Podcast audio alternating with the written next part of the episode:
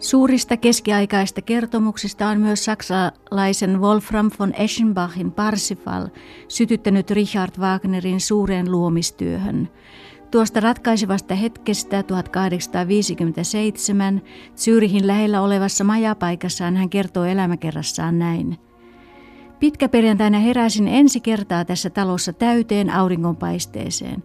Pikkupuutarha viheriöi, linnut lauloivat ja viimeinkin saatoin istuutua talon parvekkeelle iloitsemaan pitkään kaivatusta lupauksien täyttämästä hiljaisuudesta.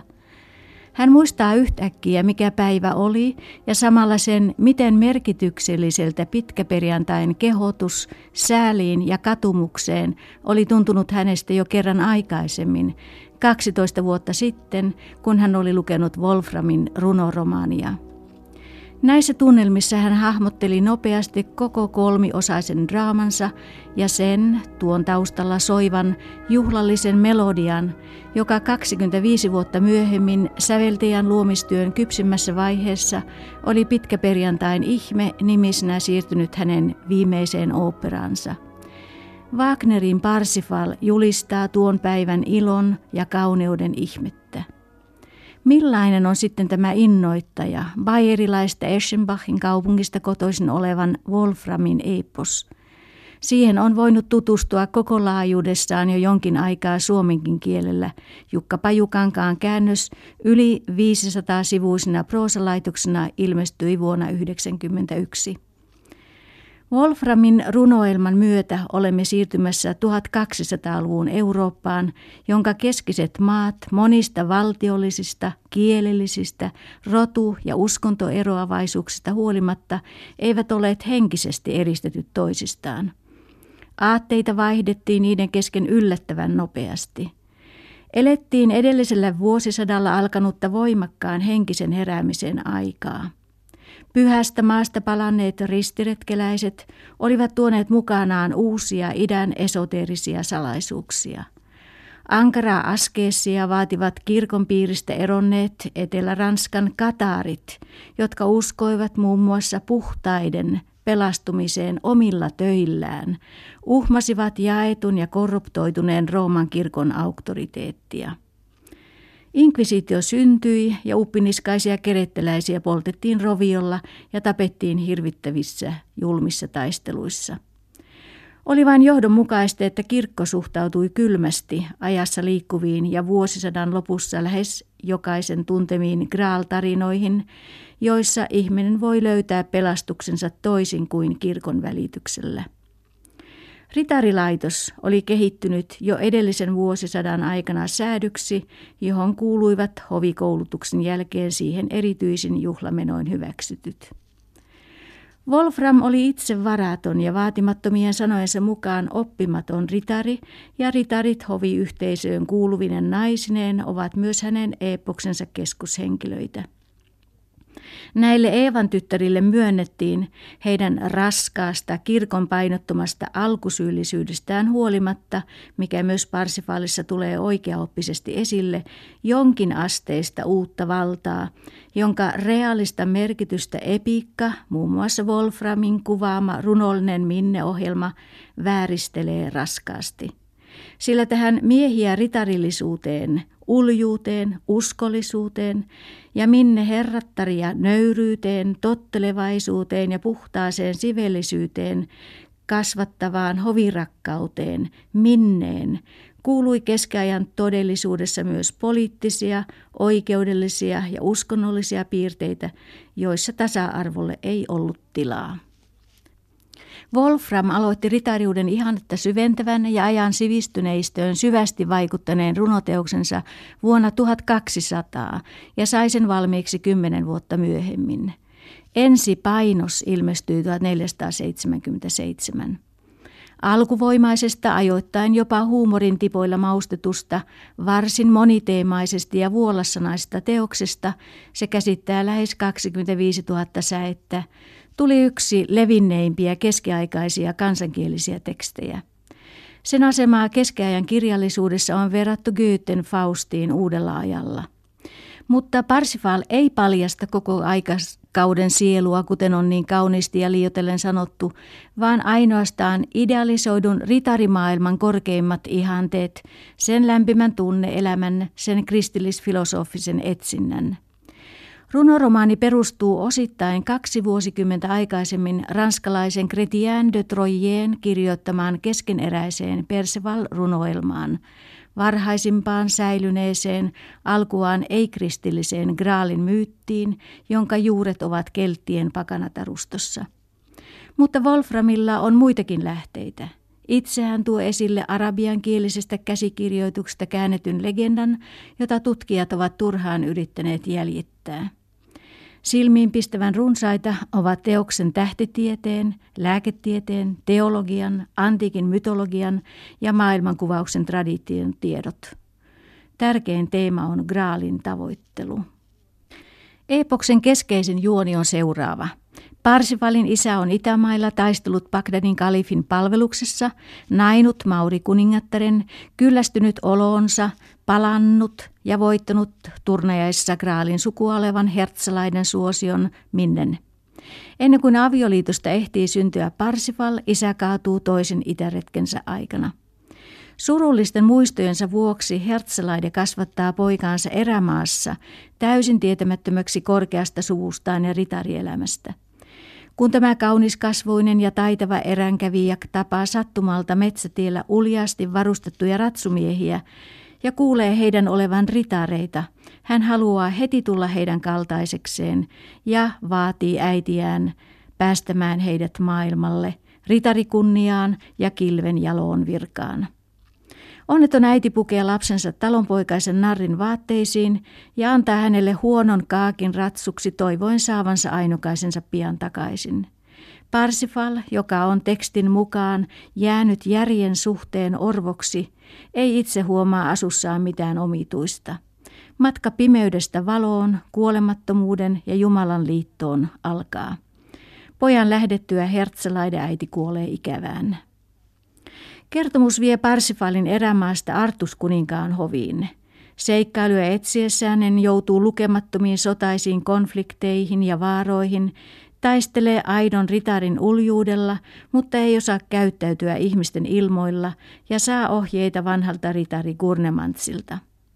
Sotaretkillään hän voittaa paitsi viholliset, jotka piirittävät kauniin kuningatar Kontviramuren linnaa, myös tämän rakkauden ja tulee hänen miehekseen.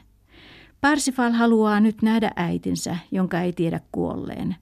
Matkalla hän tulee järven rantaan ja siellä olevassa veneessä makaava sairas kalastaja neuvoo nuorta ritaria yöpymään läheisessä linnassa. Se on Graalin outo Mount Salvat, Mount of Salvation, pelastuksen vuori niminen linna, jonne tulijaa on tiedetty odottaakin. Siellä hän kokee kummallisia asioita – hän näkee saliin kannettavan muun muassa vertavuotavan keihään ja graalin, joka asetetaan pöydälle saman, nyt vuoteessa makaavan tuskaisen kuningaskalastajan eteen. Hän on Graalin linnan herra Anfortas, joka parhaansa mukaan viihdyttää vierasta ja lahjoittaa tälle tervetuliaisiksi kallisarvoisen miekan. Parsifal ihmettelee tätä kaikkea, mutta Gurnemantsin neuvosta ei ole enää turhan utelias, eikä kysy edes, mikä linnan herraa vaivaa, vaikka näkee tämän kärsivän enemmän kuin yksikään muu ihminen. Tämä sääliä osoittava kysymys olisi parantanut Minne-palveluksessa tahrautuneen ja sukuelimiinsä haavoittuneen ennen niin uljaan ritarin kammottavista tuskista. Tulokas on suuri pettymys kaikille – Seuraavana aamuna linna on autio, nostosilta vedetään ylös heti Parsifalin ratsastettua sen yli ja joku knaappi huutaa hänelle moitteita siitä, ettei hän ole tehnyt tuota parantavaa kysymystä. Parsifal ei ymmärrä, mistä kysymyksestä on kysymys. Myöhemmin Arturin linnaan tulleen Graalin lähetin kirous sysää hänet jo korkeimpaan kunniaan kohonneen ritarin ulos myös pyöreän pöydän ritareiden piiristä – Parsival ei myönnä syyllistyneensä mihinkään, vaan syyttää Jumalaa, joka on antanut kaiken tapahtua. Jos Jumala on, rangaiskoon. Hän katuu jo kuitenkin, ettei ole auttanut Anfortas kuningasta ja lähtee uudelleen etsimään linnaa, jossa Graal on. Etsittyään turhaan neljä ja puoli vuotta tietä Graalin linnaan, loistava asuinen aseistettu Parsifal, aviouskollisuuden ruumiillistuma ja Wolframin tässä suhteessa suuresti ylistämä puhdas ritari kohtaa huurteisena pitkäperjantai-aamuna paljasjalkaisen asettomaan pienen pyhinvaeltaja joukon, joka on vuotuisella katumismatkallaan ja nyt tulossa vanhan erakon luota. Parsifalia moititaan hänen aseistuksensa ja ratsunsa vuoksi ja muistutetaan juhlapäivän sanoman, katumuksen ja nöyryyden merkityksestä. Parsifal noudattaa matkaajien kehotusta, etsii Jumalan miehen askeettisen majan ja jää sinne kahdeksaksi päiväksi ja seitsemäksi yöksi. Erakko, joka osoittautuu hänen enokseen, kertoo Graalin historiaan ja Parsifalin äidin kuoleman, mikä järkyttää tätä suuresti. Hän tunnustaa vihanneensa Jumalaa, joka ei ole missään vaiheessa auttanut häntä, mutta katuu nyt ja tuntee syyllisyyttä, paitsi Graalinlinnassa tapahtuneen, myös äitinsä kohtalon vuoksi. Nyt Parsifal on oikealla tiellä ja lähellä Graalin linnaa. Sinne saavuttuaan hän parantaa rukoilemalla Graalin edessä Anfortas kuninkaan. Hänet valitaan Graalin valtiaaksi ja kuninkaaksi. Pian tämän jälkeen vaimoaan ikävöivä Parsifal lähtee viiden vuoden poissaolon jälkeen hakemaan uskollisen konfiramurinsa ja kaksi poikaansa Graalin linnaan. Matka tietämättömyydestä valaistukseen ja Jumalan yhteyteen on päättynyt.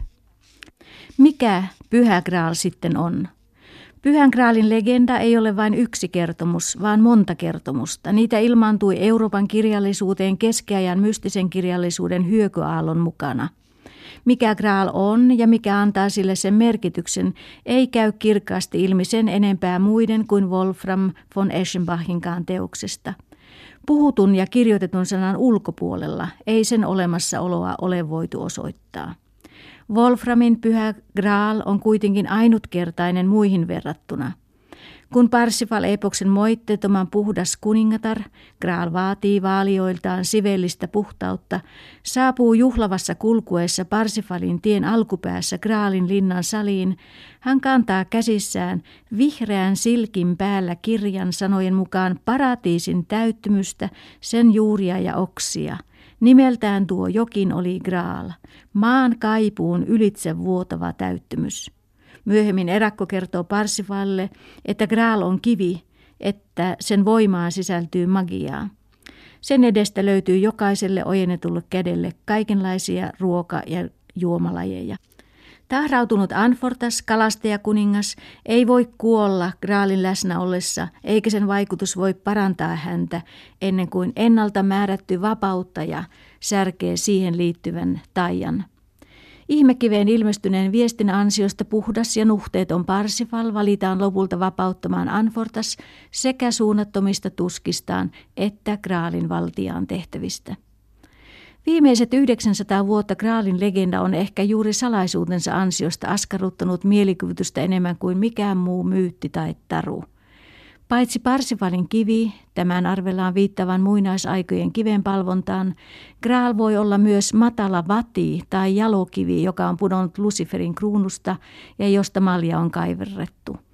Kaikkein useimmin se on kuviteltu ehtoollismaljaksi tai myöhempinä aikoina nimenomaan viimeisen ehtoollisen kalkiksi, johon Josef Arimatealainen tai niin kuin Giotton, italialaisen Giotton 1300-luvulla maalaamassa kristiinnaulitseminen taulussa kahdeksan pientä enkeliä on kerännyt ristillä riippuvan vapahtajan haavoista vuotavan veren. Joka tapauksessa se on ihmeitä tekevä, vain kutsutuille näkyvä, syvän mystinen esine, jonka etsiminen sinänsä, olkoon vaikka tuloksetontakin, on jopa suuren vaivan arvoista.